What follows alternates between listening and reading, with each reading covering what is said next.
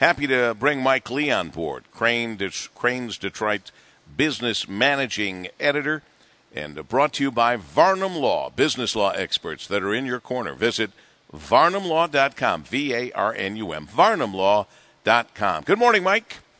Good morning, Paul. You have uh, the scoop on a retailer formerly known as Restoration Hardware. They now have joined the trend of shortening the name to just RH. Yeah, I'm, I'm not sure if anyone knows what RH stands for, but it, it is Restoration Hardware, and they're looking at uh, at putting a brand new store in a new development in downtown Birmingham.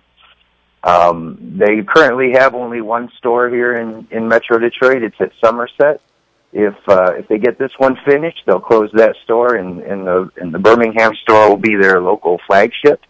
Um, the project in Birmingham isn't quite a done deal. The the city has to vote for a bond issue to to, to help put it through city voters, and there's also a, a lawsuit by a rival developer who who lost out on the bidding to the city when they took proposals for this land.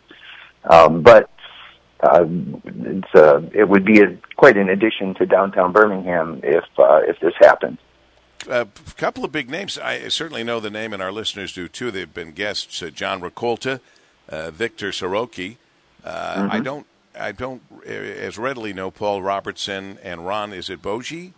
Boji, yeah, Ron Boji, Boji yeah. a developer out of Lansing who's, who's worked on a lot of things, but they're they're all teaming up on this project.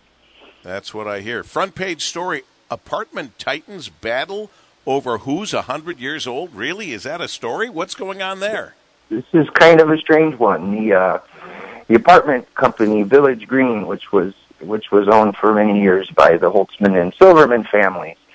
Um, the uh, Jonathan Holtzman, uh, who was bought out of that company a couple of years ago, um, uh, company goes back, goes traces its roots to 1919.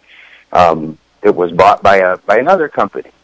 Now Holtzman is suing Village Green over their claims that they're 100 years old. He's suing for monetary damages and stuff just to stop them from claiming it's 100 years old because it's a new owner.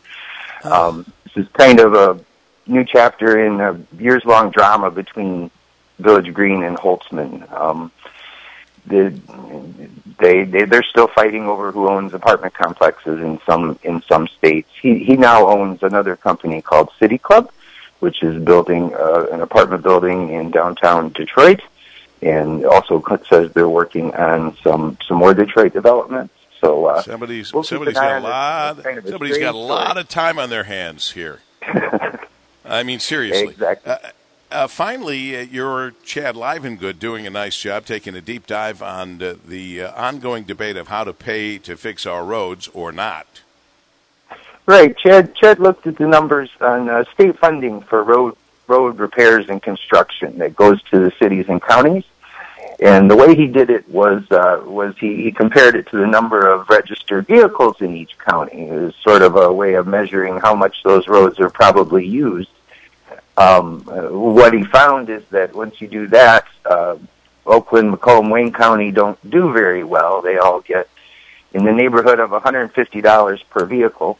Um, you go way up north to Keweenaw County at the top of the UP. Uh, far fewer people, far fewer cars, and it, it, it, it comes out to over seven hundred dollars per vehicle for uh, for road repairs. And not coincidentally, their roads are in a lot better shape uh, up north than they are here in southeast Michigan, um, uh, according to according to MDOT.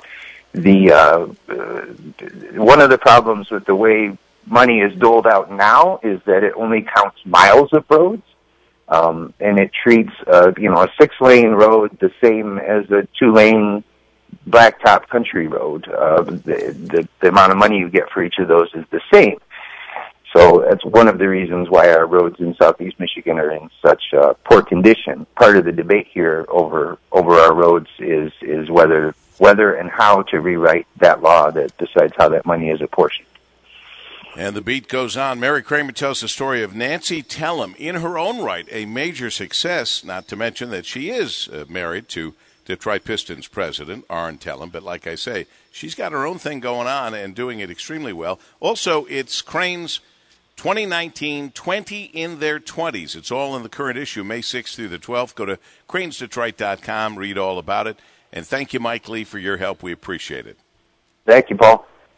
Mike Lee, Crain's Detroit Business Managing Editor, brought to you by Varnum Law, business law experts that are in your corner. Visit varnumlaw.com, V A R N U M, varnumlaw.com.